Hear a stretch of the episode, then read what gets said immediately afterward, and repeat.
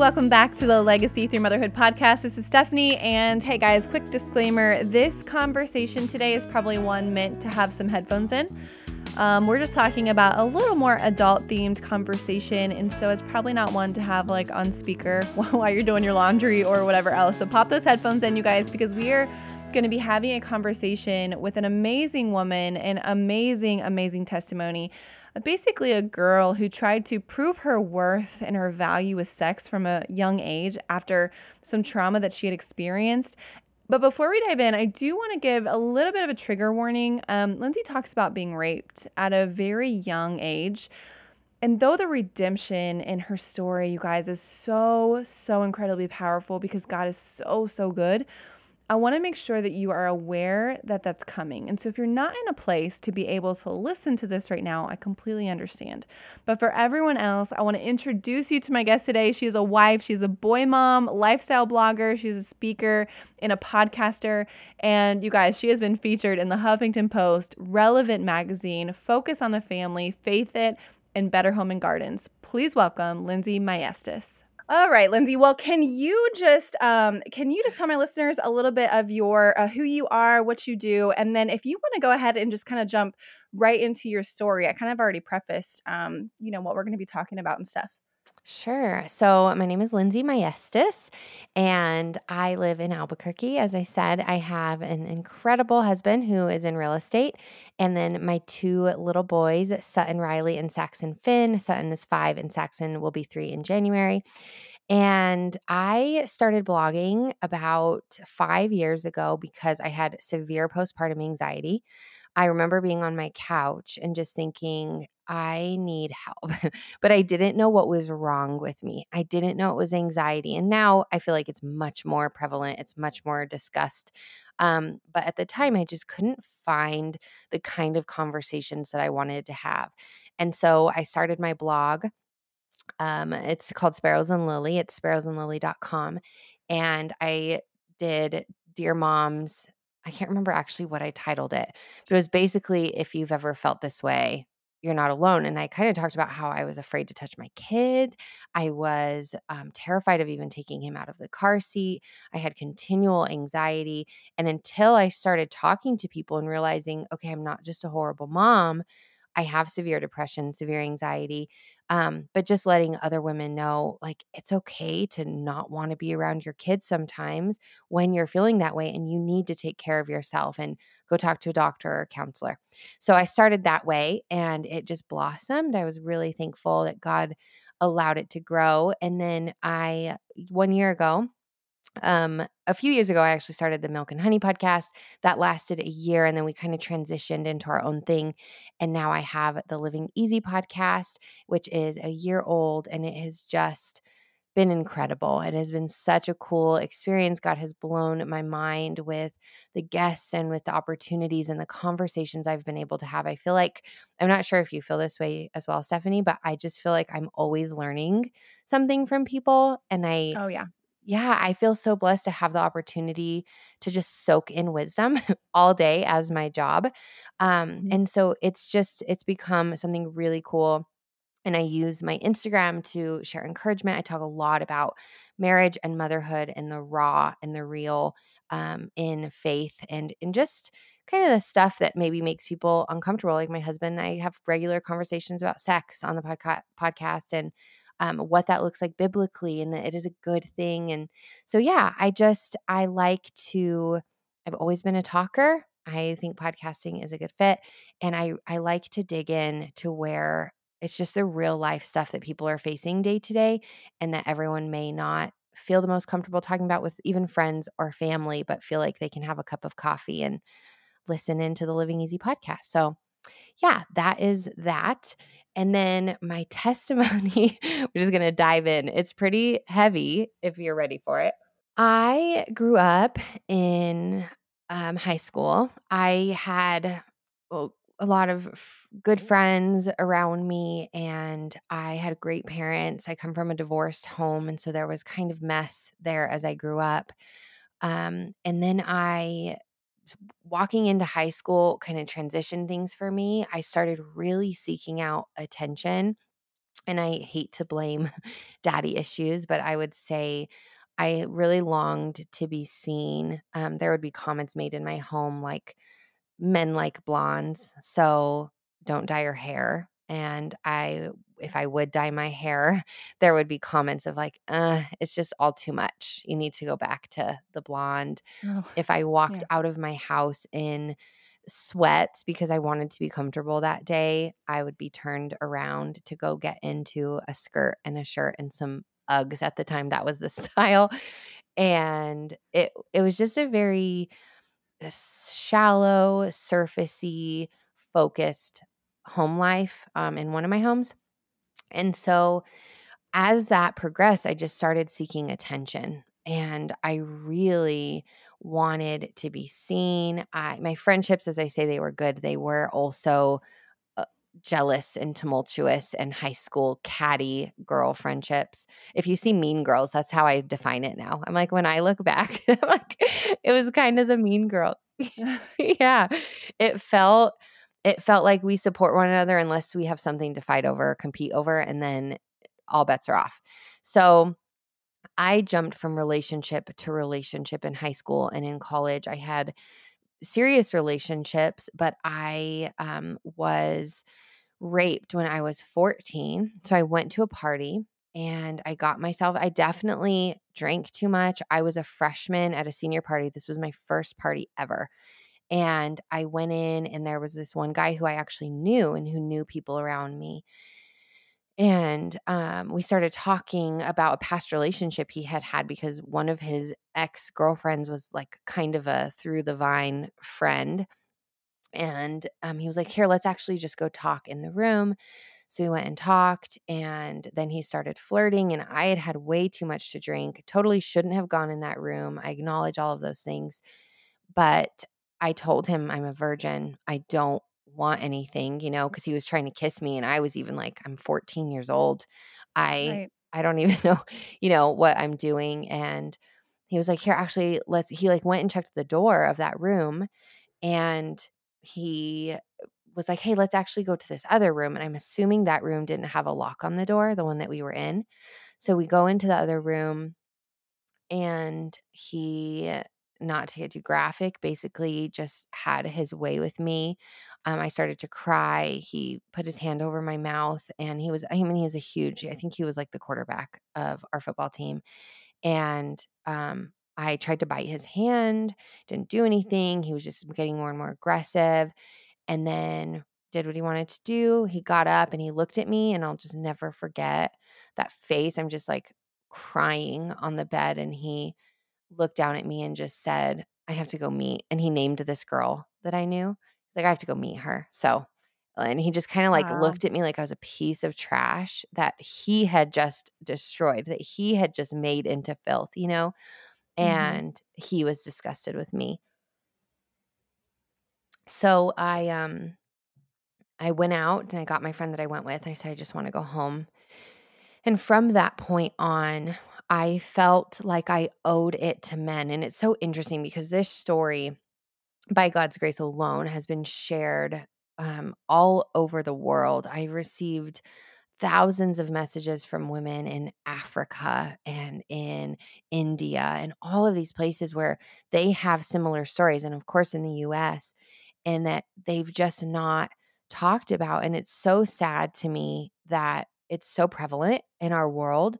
And it's so interesting to me that that act of abuse, whether it's molestation or rape or any sort of pain, can cause us to flip into feeling like that's all that we are worth rather than fighting for it. And I did um try I told people and tried to fight and I was actually by a family member told like let's just leave this alone. And it was very mm much it seems like such a news story to me even as I say it, but he's the star football player. We don't want to mess with that. You got yourself into a situation let's never talk about it again.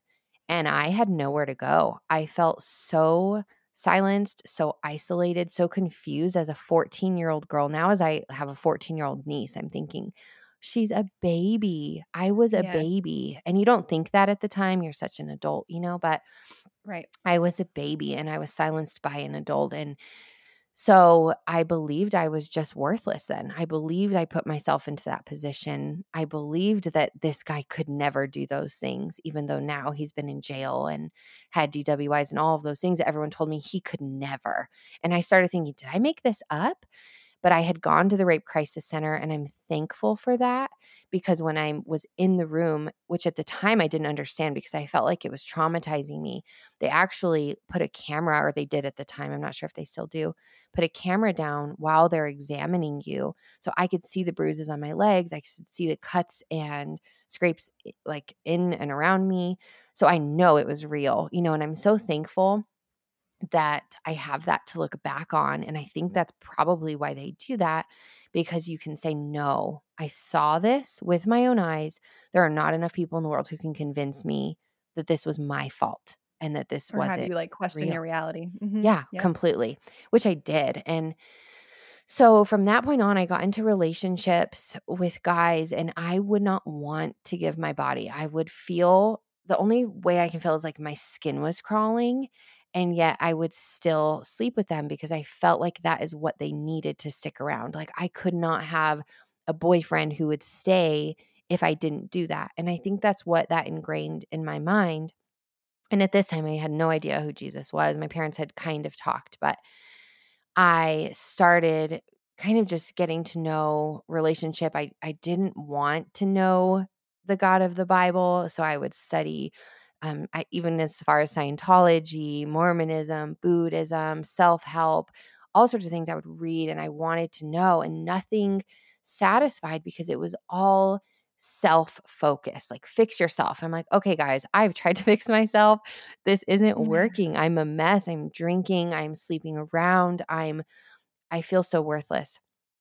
And so um, there was one day when a boyfriend of a long term boyfriend and I had broken up and I started reading my Bible and I started getting into the word and I started going to church and I just felt one day like, you know what? I have tried everything to satisfy my soul. I have been drinking, I've done drugs, I've had any guy that not any guy I wanted, but if I started talking to a guy, it usually worked out and none of those things made me feel complete. And I was filled with regret. I was filled with shame. I felt filthily filthy and deserve undeserving of um, any honor or any value or any affection that was good. And so I um once I had given my life this is kind of all just so much Stephanie am I going in the direction that you want me to? No, I love yeah, no, I absolutely love it. Um, and I think that it's real just even having you share just like the full spectrum. I f- I mean, we'll come back to like certain things or whatever, but I think that your testimony just said like fluidly is super impactful. So no, you're perfect. Okay. Yeah, and so then I um I started pursuing goodness. And I just felt like God was calling me to so much more. And so I started talking to my mom. I said, you know? I'm going to stop doing these things. I'm going to stop drinking. I want to come to church and I want to surrender my life to Jesus. And I'll never forget that moment. I was in the kitchen with her and she'd been praying for me for so long. And I was 19 at the time. So, five years since I had been just living recklessly and obviously very secretively. My parents had no idea that most of this was happening. Mhm. And then I went to my local church and I had heard this is so random, but Jessica Simpson on the radio had said a long time ago that she wanted to be a secondhand virgin. And I remember thinking, one, that's the weirdest thing I've ever heard. I've heard Two, this. Yeah. have you? yeah. I, yeah, I, I now that you're saying that, I do remember her. Yeah, it was so whole thing with long ago. Yes, I actually read her book and I will say I had very, very low expectations. And I was so surprised at how good it is. And she shares like truth throughout the whole book. It was really, really good. I But think media has kind of like portrayed her as the dumb blonde, and I don't think she actually is. 1000%. When I was reading, I'm like, at first I thought, there's no way she could be writing this book. but then as you get through, it really, it's her words, it's her story. She's talking about, like, I'm in my office right now. I've always known I was going to be a writer, all of that. And so it was really, really good. But I remember thinking, I want that, but that is so impossible because the boyfriend I was with at the time had I as a young kid, if I could say this, had a sex addiction. It was very like there would be pornography. I would hear pornography in the bathroom as I'm in the room outside and he's 17 years old. And I this had become so normalized for my life. I just thought this is what guys do. This is who they are. Mm-hmm. And I was just I always say like my heart was a torn up piece of cloth and I was trying to patch it with all of the wrong things. And I would have boyfriend after boyfriend and in those relationships because they were so on and off and messy because they were very unhealthy, I would have other guys on speed dial because I was afraid of being alone. I was so terrified of being alone. And when I broke up with this one relationship, I had this guy that I had met at work and I called him and I remember being at his house and just not wanting to be there. Like everything in me wanted to leave, but I couldn't because I didn't want to be by myself. And I realized how much fear I was living in. And so I got back to the secondhand virgin thing and I thought, you know what? I want this so badly. And I have made so many mistakes. I can make one good decision. And I had surrendered my life to Jesus. I'd started walking and reading the Bible, and I could not get enough. I was like, oh my gosh, it's a guideline for my life, and it's filled with truth and it's heart changing. And I read in Second Corinthians 5 17, in Christ you are a new creation. Old things have passed away. Behold, all things have become new. And I embraced that verse with every part of my being that I could be new. And I still do to this day because it's every morning. I'm like, Lord, I want to be a new wife. I want to be a better mom. I want you to refresh my spirit and make me better every single morning. And so that day, 19, I drove to my church. I picked out a purity ring and I put it on my finger. And I always laugh because I was a hysterical mess in my car. I had no idea what to expect. But as soon as I put it on my finger, and it's not the act of just a ring, it's not the symbol of the ring itself. It is it is the embracing of Christ's redemption and his newness and a new life that he offers us. And in that moment, I realized this is something I can actually change. This is something by God's strength that I can make a difference in my life and allow it to be new. And so I just cried like such an ugly cry because I felt this sense of freedom. I felt out of that bondage. I felt free from the obligation to be someone I never wanted to be. I felt free from allowing myself to be used just because I was lonely. I felt free from permitting someone who called me only when he felt like it, which was pretty much every guy, to define every ounce of my worth. I felt free from seeking attention and praise for my looks or for my body and and free from the desire to give myself up to someone who could care less and wouldn't walk a mile for me let alone 500 and mm. i had always been told you know by people kind of around me not necessarily my family but you should wait for a man who will cross roads for you, who will tell you his secrets, who will be an open book to you. Otherwise, what are you doing it for? And I um I believed that in that moment. And I realized, gosh, I've I've spent so much of my time um wasted. You know, I really mm. have. I have spent so much time in bondage to this sin that I didn't even enjoy, that made me feel mm-hmm. dirty. Even going out to drink, I would get excited to like get ready. But then once you get there and get the drinks in, it turns into drama and tears and crying. And and I still see people, you know, in my I'm in my 30s now from that lifestyle living the same life. And I I cry out, you know, Lord, I just want different for them. I want them to realize that this is not the answer because if the prostitute is not the happiest person in the world, then sex is not going to make us the happiest person in the world. If mm-hmm. alcohol were supposed to make us the happiest person in the world, then the alcoholic would be the happiest person in the world. The drug addict would be, you know, we seek all of these fulfill these things to fulfill and they're so empty in this world. And so I felt free in that moment and I allowed myself to change. I cut out old friendships, old relationships. I dropped that one relationship I was in. Um, I started by telling him I couldn't have sex anymore because I didn't want that. And then he got angry and it just turned volatile. And I knew the Lord was pulling me out of that relationship. And then um, a few years later, I met, or actually a year later, I met my husband, who was my best friend for about a year and a half before we started dating. And he loved Jesus. He cherished my body more than I did. Um, that was a really hard thing to kind of switch out of in dating him and wanting that physical attention because that's what I was so used to. But Mhm. knowing God didn't call me to that, He wanted better for me. And it was so beautiful because I felt as we were trying to stay pure, we did stay pure, that that closeness was built in such an emotional, tangible way because we didn't spend all of that time on physicality and lean on intimacy as a crutch. And I knew I saw in him because sometimes he would push me off of him because I'm like, no, just show me you want me. and I'm like, Mhm. no. And he just, he's like, I do. I want you badly enough to be my wife that I want to cherish this. I know it is so important to you. It's so important to me and I want to start our foundation honoring God.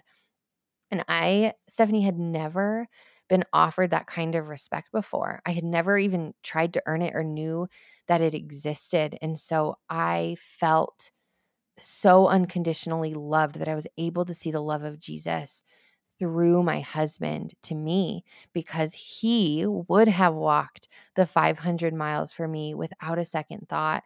And he told me, you know, you're worth waiting for.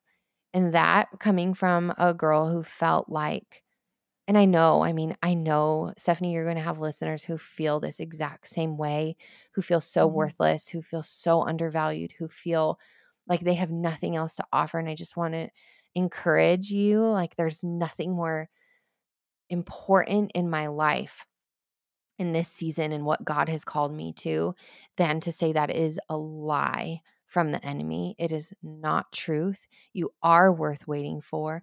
God frees us from shame, He frees us from redemption, and your story can be won from ashes to beauty because of that. Unforgiveness and love. You are called to wait or to start over, and not even in just sex, but in alcohol or um, e- even in the longing of of idolatry of placing things above God in your life of success or money or relationships or children all of these things are not bad things but when they become god things then they are no longer good things because they're taking his place. But when god is at the top at the forefront of everything and his love pours into everything that we do we learn balance.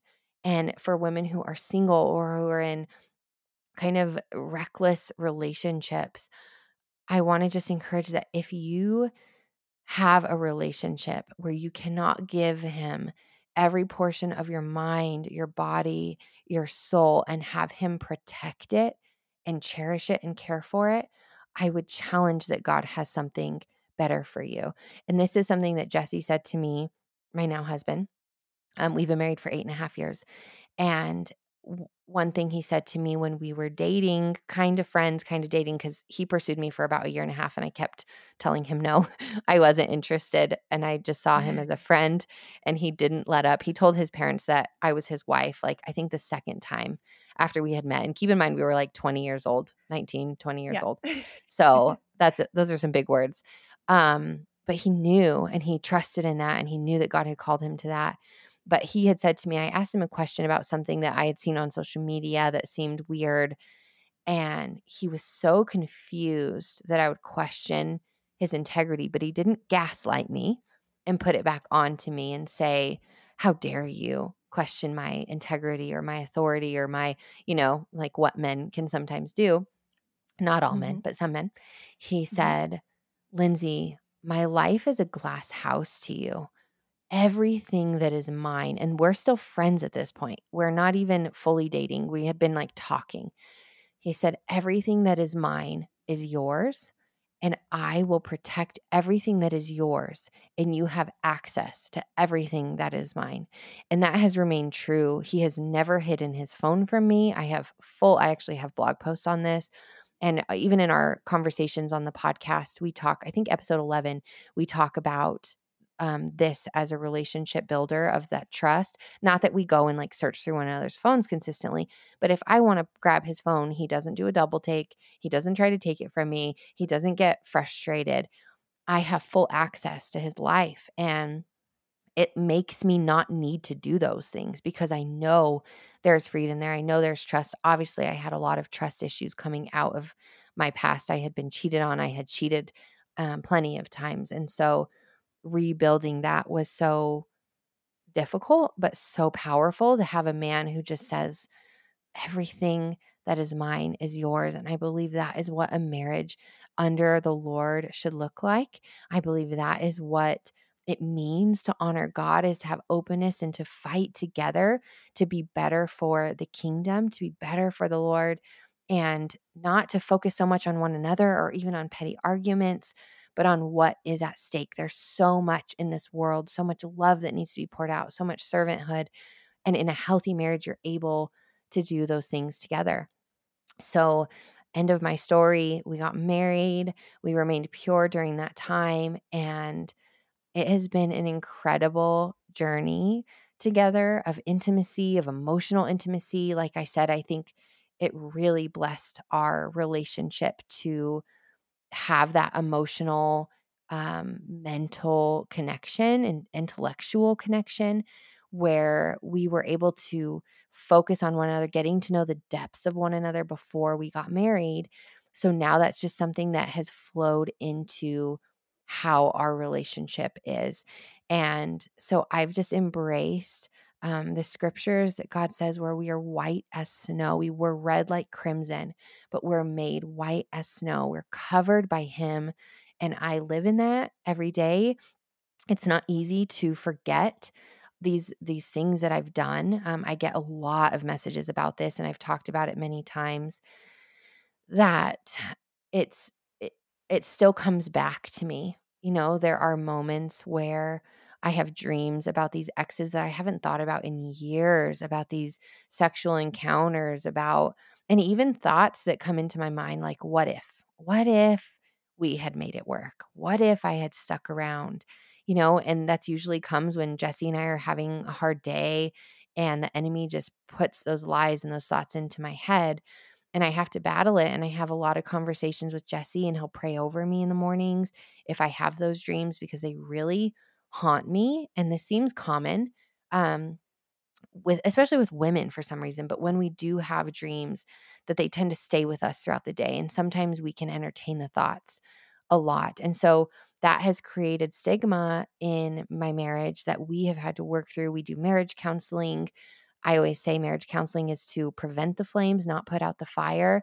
I am such an advocate for counseling, even when you're at the best of the best in your marriage, because it's so good to continue working through the things and just to even grow on what is already good and to deal and hash out the bad. So, sure. mm-hmm.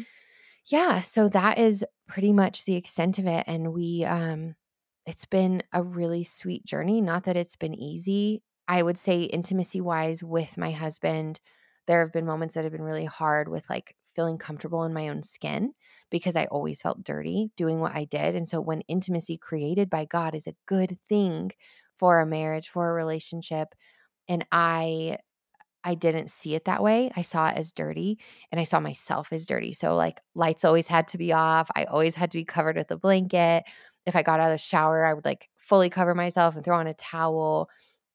And someone once told me, Lindsay, I love you so much, but you're stealing from your husband and you're stealing from the joy in your marriage. Not that I am his as an object, but that when we get married, we become one and we are one another's. And scripture says, like, I am his and he is mine. And that is for our joy, like to feel free in my skin in front of my husband, for him to feel free is a beautiful gift and a joy to have that intimacy. So I've had to battle. Some of that is like straight obedience to the Lord of, okay, I'm not comfortable showing myself right now, especially ever after having kids. I want to just hide from mm-hmm. the world because my body doesn't look like it used to. And I have to say and remind myself, no, this is a gift for my husband. He is a gift for me and I'm going to keep the lights on and I when I want to and I am going to be comfortable. I'm going to wear the things I want to wear and I'm going to embrace it. And it's interesting too because he comes from a church background. So his struggle was the opposite of like, he's a pastor's kid. So he's like, the first few times, this is way TMI. Feel free to cut it, Stephanie, if you don't feel comfortable. Um, no, you're fine. But the first few times I would wear lingerie, like our honeymoon, he felt like he was doing something wrong. He would mm-hmm. he would like want it gone, you know, and would just say, uh, yeah, maybe we'll not do that. And he felt like he was sinning. And that's the problem that I think within the church is we say sex is dirty. It's horrible. It's awful as you grow up. Do it with the person that you love. And then when you get with the but person, the second you get married, Yeah. then all of a sudden it's supposed to be this big, amazing, beautiful beautiful gift. right? Yeah. It, but it's been tainted. So, yeah. So we've both had to work through it. First of all, I love your testimony just in general. Um, I literally could listen for, I mean, not just for me, but just that it's on this platform and I know it's on your platform. And I just think that, you know, there, like you said, there are so many women um, that have either experienced this or some level of this or still struggle with this today um, or just with that worthiness piece or whatever. And, you know, you went through all of that in like really formative years. Um, hmm and so just because, um, you know, at 19, you made a different decision and the trajectory of your life changed, I feel like I'm just glad that you're also opening up about like it's still a struggle. like it's hmm still something that, you know, Jesse and you have to work through. It's still something that you that is still, you know, there, but because of Christ, like that that weight is is lifted, but that doesn't mean that the struggle is gone. And so Right. um you know, I, and I and exactly what you were just saying, and it, it makes me so mad. Um, but you know, within the church, there was people have kind of this love hate relationship, mainly hate with this whole uh, what was it back probably back in the 90s of the whole like purity culture and the purity rings and all of that kind of stuff because they felt like you know they did just dumb they did dumb sermons and stuff where they were like here's a piece of tape and they stick it to like 14 people and they're like this is now you. If you sleep with this many people look like it doesn't work anymore. It doesn't hmm whatever. And i'm like man that is so shame filled Yes. for especially when you're sitting in a room of high schoolers doing that Right. like you know that not like not 100% of these women or girls are virgins. And so it's like you're just the church right? The Yeah. church is just reiterating this this um narrative that like if you have made this decision then you are devaluing yourself Yes. instead of what i mean there has to be some level and i would love to hear um you know what your i don't know what your thoughts are especially just raising boys um of like what your guys' conversation around that will be um like i have a friend who um got pregnant in college ended up marrying her um her baby dad whatever they have lots of kids beautiful at that point it was her baby yeah. daddy but you know what i mean they have lots of kids beautiful marriage they've been together forever and she's like i will 100% you know, preach abstinence to my children because the effect that it had was it was this was just a really hard road. Yeah. And like the way they turned out is not typical. Um, you know, she's thankful for it, but she's like, I will 100% preach this. Yeah. And so, what do you feel like your that conversation will look like with your boys? I know that might be a loaded question, but No, it's it's a good one. I want to touch really quickly on what you said about the mm-hmm. tape because there is if anyone is listening and I wish I I mean I'm sure you could just search it on YouTube. Matt Chandler is a pastor I listen to. He's located in oh, I Texas. love Yeah. love Matt He's Chandler Village incredible. Church. Yep. Yes, Village Church. And he has this video and it's literally gonna make me emotional. It's crazy how many times I've talked about this and I still just my whole testimony and story and everything.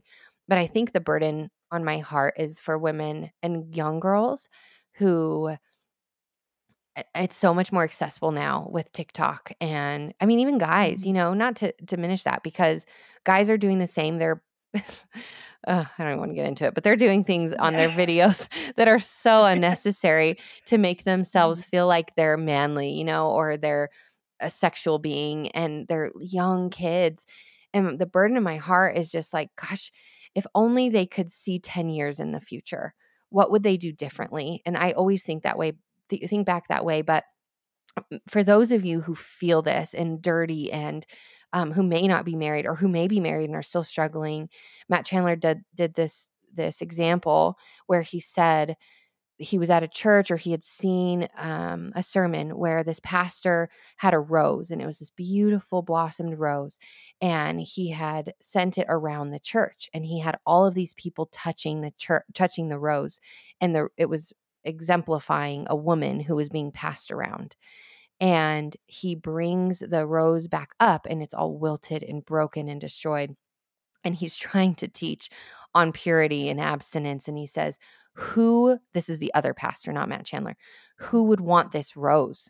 Look at it. It's filthy. It's used. It's destroyed. It's wilted. It's worthless.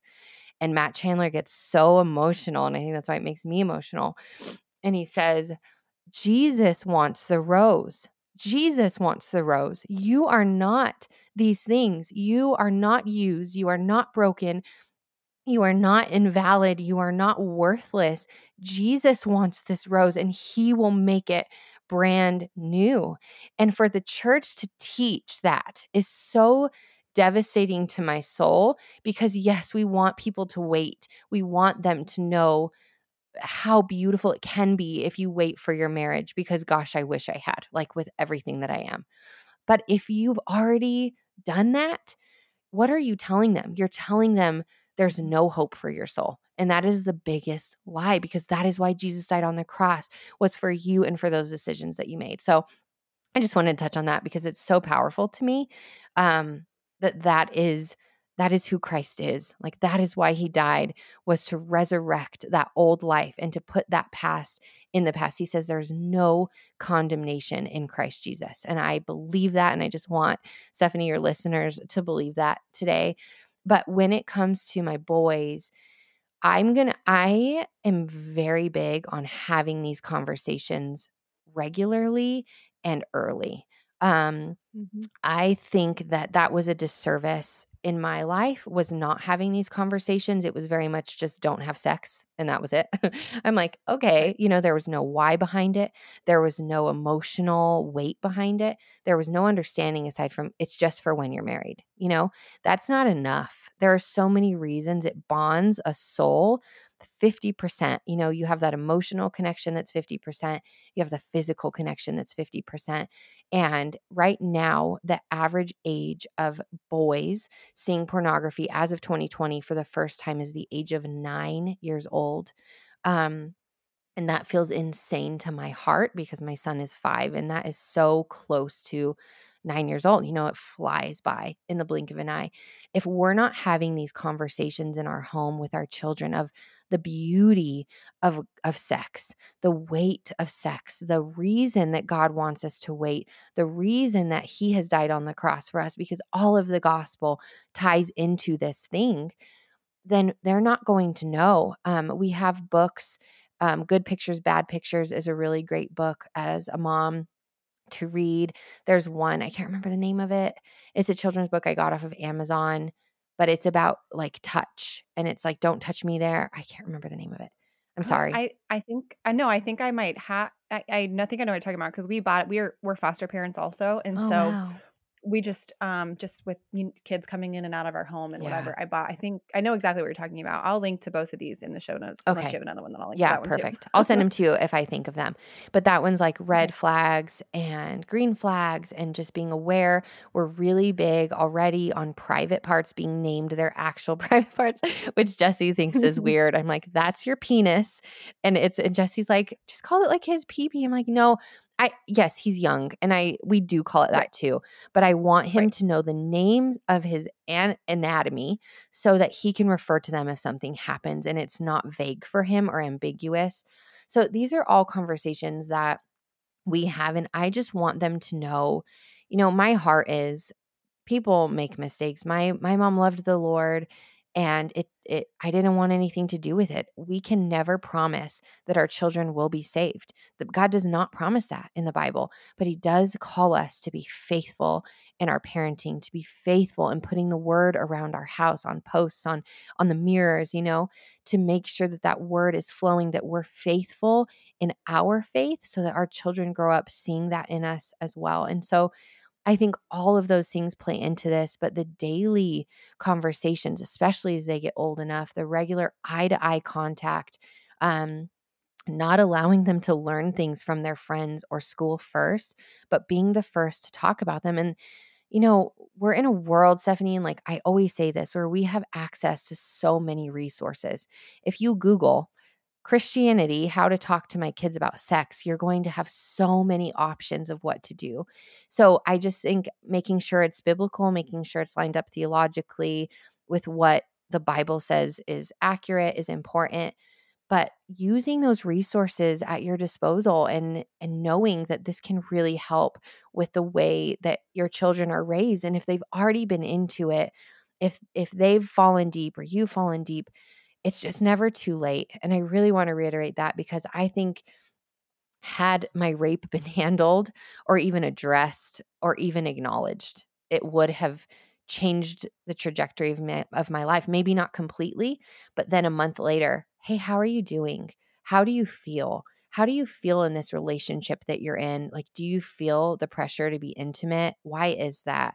You know, those questions are so real and so important and pretending that sex doesn't exist is just not an option. Pretending that pornography mm. doesn't exist is not an option. They have access to porn at the touch of a finger, you know, checking their phones, stalking their phones, being a psychotic parent is okay. You're protecting your kids while also having the conversations to let them know you respect them, but you respect them enough to care about what they're watching and what they're looking at. That's my two cents. Right. I love it. Well, and it's, you know, like you said, and a lot of, and, you know, parent your own way, but yes, a lot of people are giving phones, full on smartphones to eight, nine year olds, you know, mm-hmm. because they're out at basketball or they're at school or, you know, whatever it may be. And I, or, you know, they have older siblings and so it just you know i feel like your youngest one grows up the fastest sometimes because yeah, yes. it's like well i feel like my two-year-old is like already watching power rangers he, and he's like i want mickey. I'm like okay fine. Yeah um but you know what i mean? Like i just feel like there's also this level of like the cult the culture of just kind of pushing back on that and my kids my literally my five-year-old six-year-old asked today at when we went to the doctor what like when am i going to get a phone? Because he loves to like text yeah. his dad on my phone you know and i'm like when you're 16. Yeah. I don't know. Like yes. such a long time from now. Like yeah. I don't even just because it's so tempting and there's literally so much and their brains just can't handle that, Mm-mm. you know? And so anyways, they weren't created just, yeah, for that kind of content. And even like there's even comments cuz I scroll TikTok and I use it for my business and sometimes you come across these videos where like even you'll look you'll look at some of the comments and this is like a 16-year-old girl doing these dances, wearing these clothes, you know, and even other teenagers will comment and be like, Where are your parents? Do you not have parents? Or, yeah. you know, and I think that is the thing is that parents don't really know what is on their children's phone. So if they have them, it is you're paying the bill. You know, you've given them that phone. They're under 18. Check their apps. Look at what they're mm. posting. Look at what they're doing because it, really like what you see kind of proves that parents a lot of the time don't have any idea what's going on because they're trying to respect their kids. But at what point do we respect and try to be their friend so that we then sacrifice their future? We, re- sacrifice their feelings of worth, of validity, of worth, of of beauty, all of those things. We're sacrificing that because we don't want to get in their space, you know. And I, again, I'm not judging any parenting style. I'm not there yet. I don't have teenagers yet, so I can't speak to it. But that's just with what I've read and what I've seen, it just breaks my heart. And obviously, what I've experienced plays into that as well. So I wish my parents would have been more in my business, like a lot more looking back. Yep. Yep. Yeah. I think, um, and I think a lot of times, parent, like, Uh, you know, I have friends and she butt head with her, butt, butt heads with her mom all through high school, college, yeah. whatever.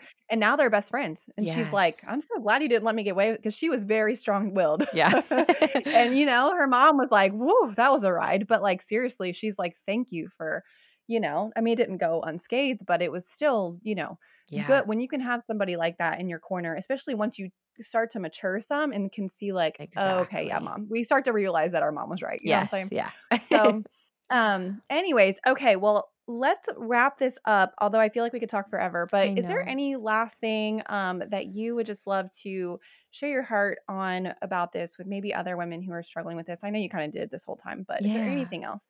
Yeah, I would just say that it's a day to day process too. And that God moves in you. Lamentations 3:23 says that God's mercies are new every morning.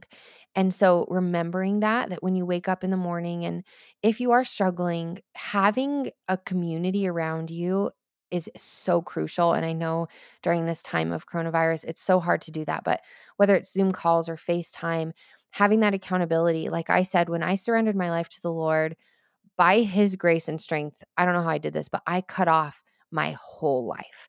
I stopped hanging out with my friends. Like I went to them and I'll, I told them everything. I said, I'd love to get coffee with you, but I can't come out with you anymore.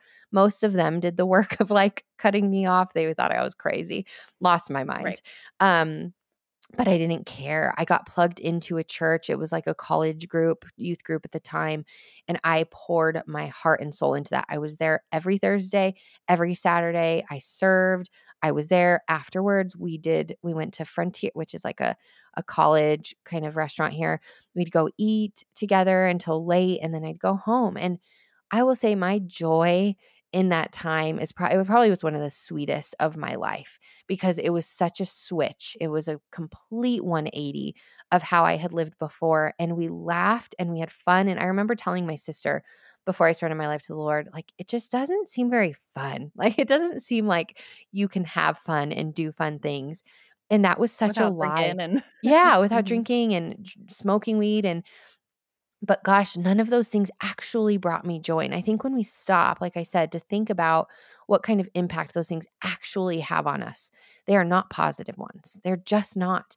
And and having laughter and people who cared about me and people who I could call when I said, "Hey, I totally went to this guy's house as a Christian, as a believer with my purity ring on and like it got too far." What am I doing? You know, and they would pull me back out and just say, All right, let's talk about it. What happened? Why did you allow that? Like, what was it in you? And I could wrestle through my emotions and my desires and repent to the Lord and move forward, you know? And repent means to acknowledge what you've done wrong and turn from your ways. So it didn't mean I just kept falling into that same sin. It meant I stopped being alone with guys. It meant I stopped doing things where I felt tempted, even in a car, which may seem extreme to people, but I couldn't control myself, guys. I was like, it had just turned into I needed to be wanted, I needed to be seen. So even with Jesse, we couldn't be alone in the same house when we dated. We would go to movies mm-hmm. with people, we would have people around. And that was really the only way that I could follow through with what God had called me. And so, whatever those convictions are, whatever accountability you need, be honest. Don't be ashamed to tell people that you've fallen short. That is growth, you know, growth to be able to confess and to be able to talk through those things is huge. But Jesus will. If you're here, if you've been here, whether you're in your marriage, if you're single, if you're uh, pure, you know, if you are a virgin, God will fill your life with a fullness that you cannot even fathom without Him. And He loves you enough to set you on a new path and to keep you on a path. He says, I know the plans I have for you to give you a future and a hope. He says that in Jeremiah 29 11. So, you, if you're willing to open your heart to Him, He will change your story and it will be more beautiful than anything you've ever imagined. I promise you that I've seen it in my life and so many of the lives around me. So I think, yeah, that is all I would say. I love that. And Jesus wants the rose.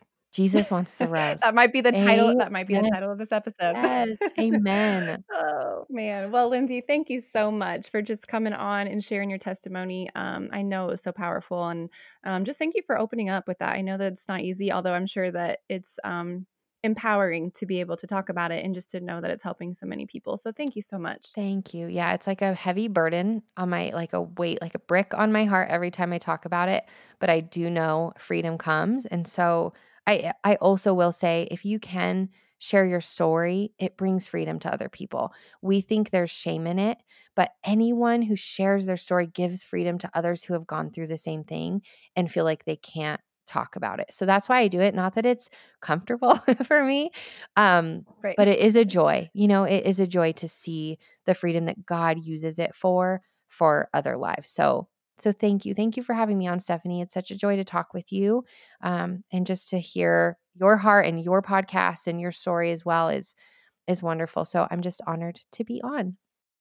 Man, what a testimony. I know there were women who needed to hear her testimony today. I mean, someone who needed to be reminded that Jesus wants the rose, you know, and that that you are and can be a new creation in Christ. And like Lindsay said in the interview, you know, it may not be sex that you need a renewing of or a grace on. Like it could be anything that you have begun to idolize in your life, anything that you have put your value and your worth in. And I thought it was really interesting that she tried Islam, you know, she tried Buddhism and everything under the sun to not have to come back to Jesus in Christianity. But the truth was was that all the other religion put the basis of improving on yourself so that you are worthy for a god or you know, so you could do X, Y, and Z in order to please a God. And Christianity is really the only religion that flips all of that upside down, where the God of the universe comes to you right? He leaves his throne and he comes and meets you where you are and loves you where you are and died for you. And that is incredibly powerful. And I also loved how she said, you know, if sex or drugs could fulfill you, then a prostitute or an addict would be the happiest people on this earth. And we all know that that is not the case. So, you guys, I just pray that whatever chains are holding on to your heart today, that you find freedom sooner rather than later. And I'm always checking my direct messages on Instagram if you want to chat. I am at Legacy Through Motherhood, and Lindsay is also on Instagram at Living Easy with Lindsay. And if you need professional counseling, counseling to work through, you know, anything freaking going on in your life, I encourage you to take that route as well. And counseling like we kind of talked about, like does not have to be this end of the road, last ditch effort thing. It can be just a normal middle of the road support thing. And I will also link to all the ways you guys can get in touch with Lindsay, Lindsay, and just follow her. She has a podcast called Living Easy. Amazing. I will link to all of that in the show notes, and I will also link to the sermon from Matt Chandler that we talked about during this episode. And so I hope you all have a wonderful, wonderful week. I hope you guys all stay healthy, and I look forward to continue to walk with you to help you find your grit while completely covering you in grace.